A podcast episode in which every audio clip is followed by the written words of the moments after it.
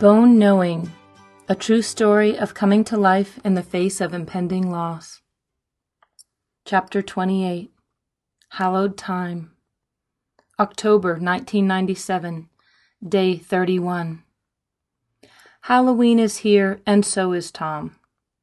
Joyce came from Santa Cruz to bring River around the neighborhood trick or treating, freeing me up for a bedside vigil.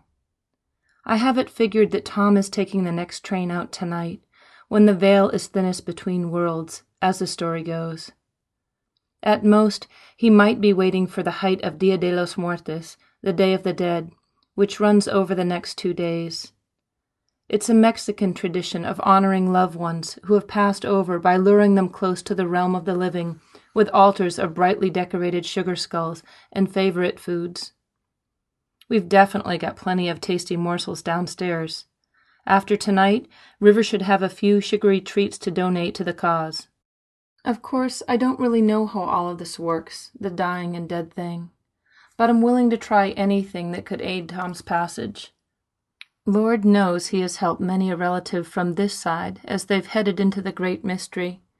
So I'm hoping their spirits come by for a whiff of paella and reveal themselves to Tom in the most benevolent of ways.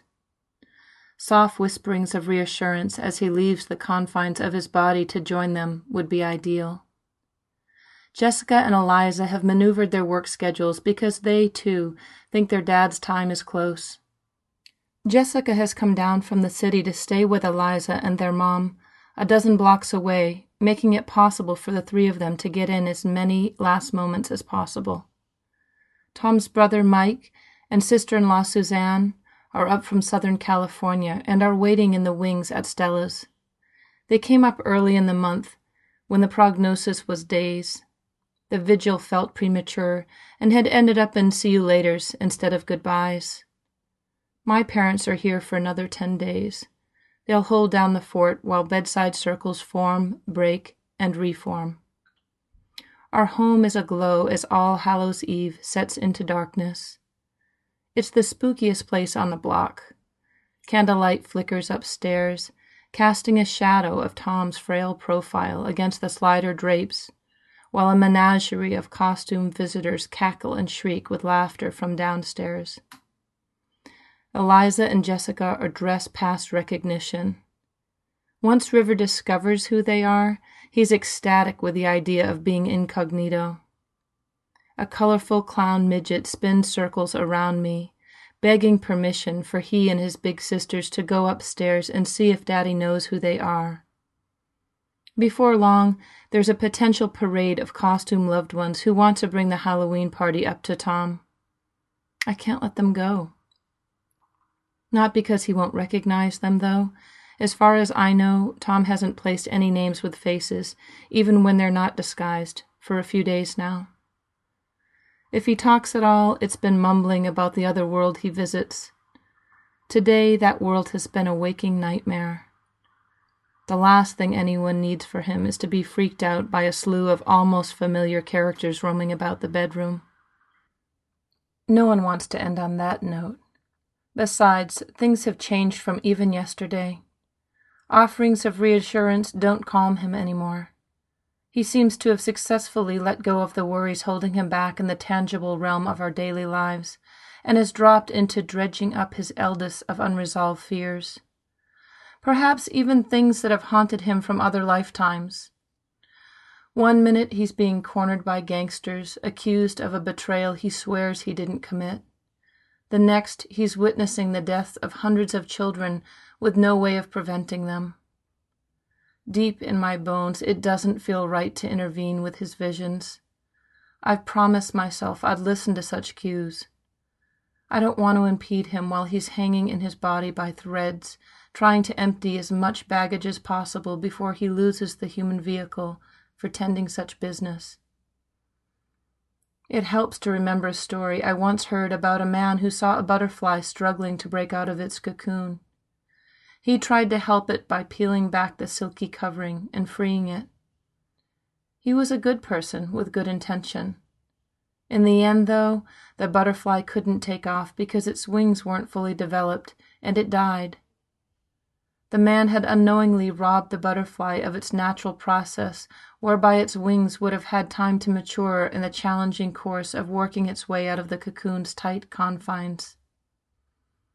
So it is with Tom, struggling with panic at times as he births himself into spirit. I've become his labor coach, like he had been mine through the births of our two children. He's getting to the nitty gritty of transition where things can get pretty dang scary. Most of the afternoon now I've sat with a hand on his shoulder, whispering occasionally, You can do this, Tom. So, no, I'm not about to let Halloween descend upon him in the form of clowns, witches, and geishas, as much as it's another loss to his children. He's in a hallowed state, and our entire household, the party downstairs, and his nightmares upstairs, are all happening at this hallowed time.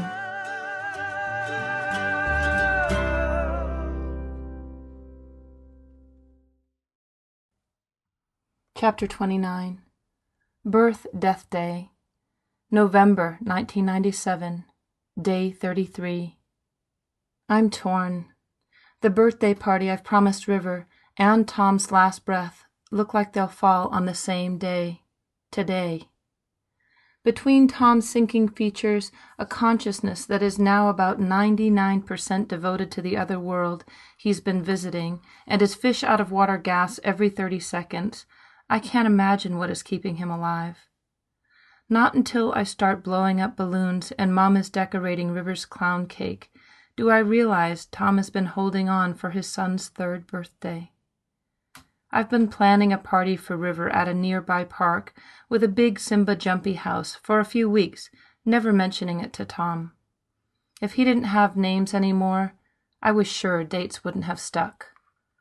Besides, I didn't want to keep him obliged to his body for a drop longer than nature intended. It looks to me like dying gets tangled up with one's will and emotions the same way birthing does.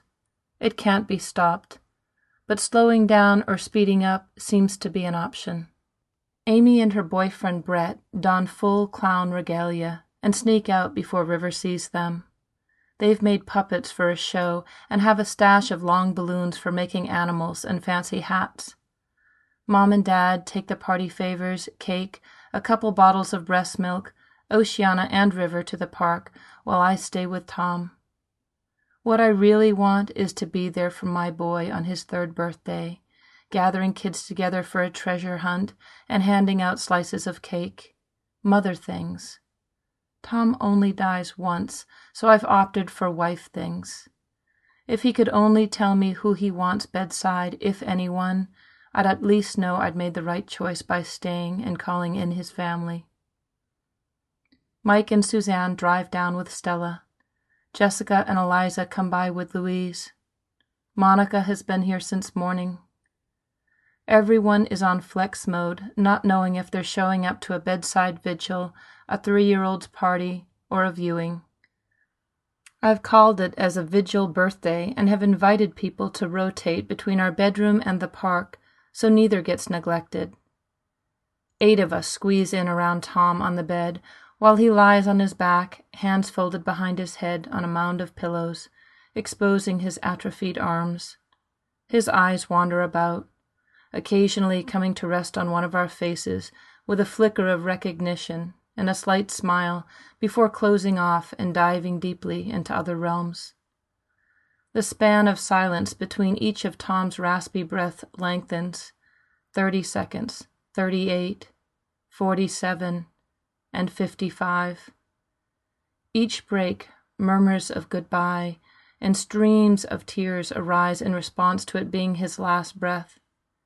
Each time he gasps, we startle in unison.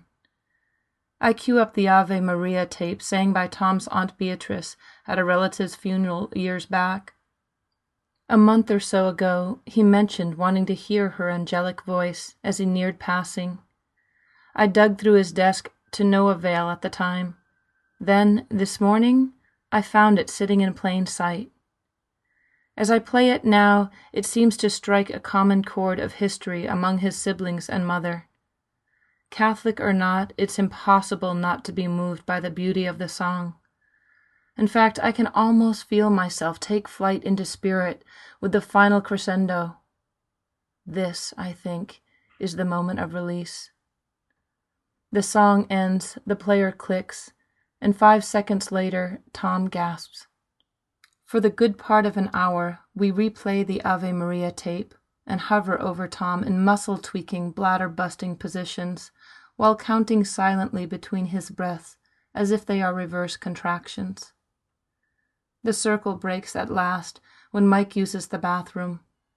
I run downstairs and grab another box of tissues and some water for Stella.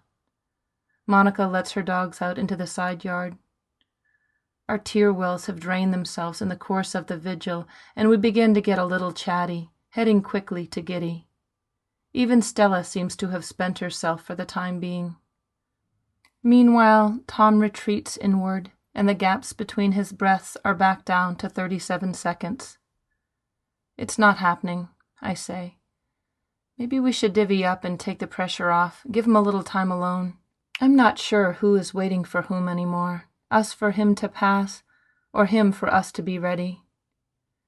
Before heading over to River's party, I cup my hands over Tom's ear and whisper, We're ready when you are, my lovely. You go when you need to. I'm still trying to clear all barriers for takeoff, though it really seems like he's got an internal accounting of who's really ready and who's not, no matter what I say. As I drive to the park, it feels as if I'm moving into another time frame, from a still photograph to a movie. I've got butterflies and my hands are trembling. I'm hungry, not for food, though I don't remember eating lunch. Rather, for the sight of my boy playing, his life moving forward in the company of loving friends and family. For a moment, I sit parked in my car, watching River and his three other child guests jump about holding hands and shrieking with laughter in the bouncy house. All three children are from the support network.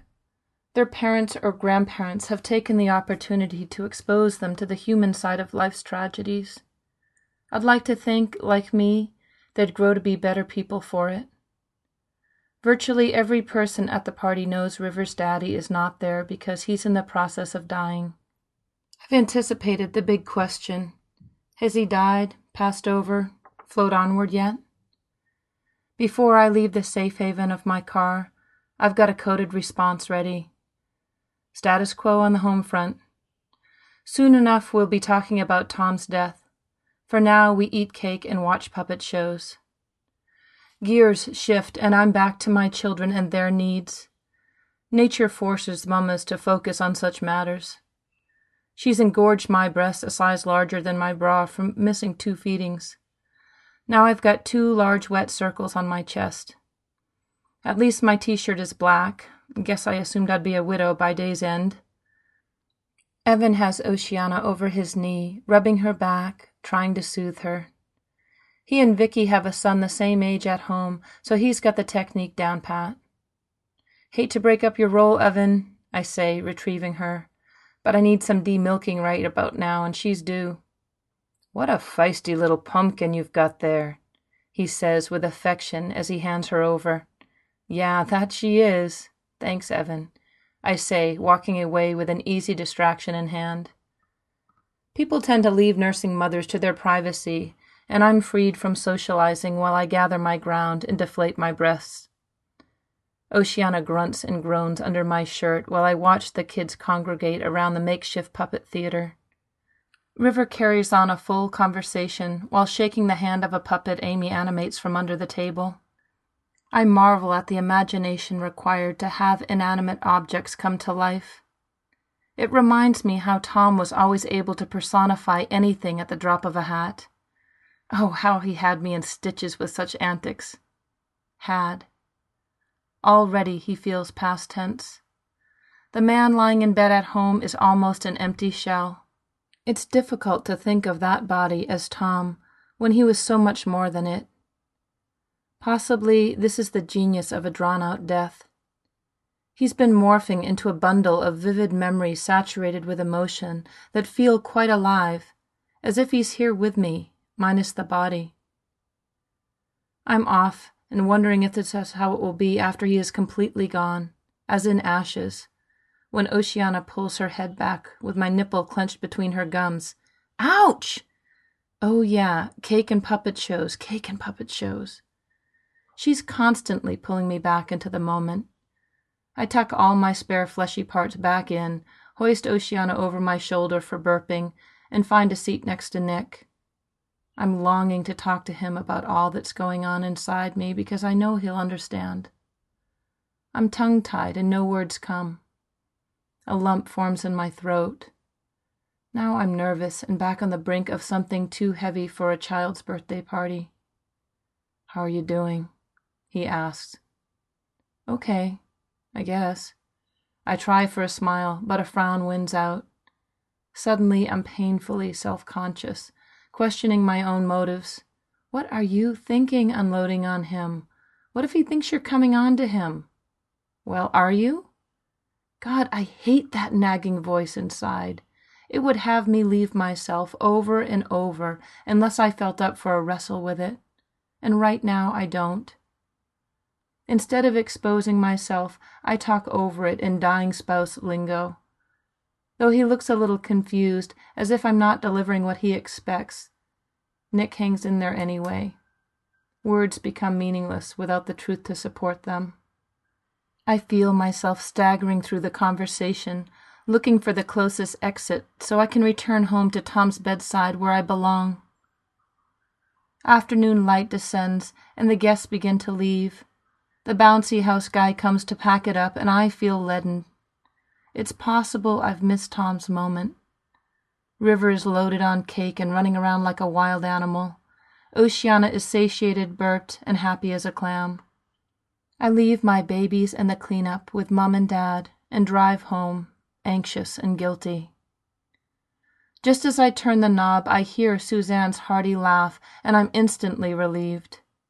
Everyone chatters among themselves in the living room, and Stella sits at the kitchen table eating grapes. Tom is still with us, or rather, his body is. This has been read to you by the author, Jennifer Allen. Copyright 2009.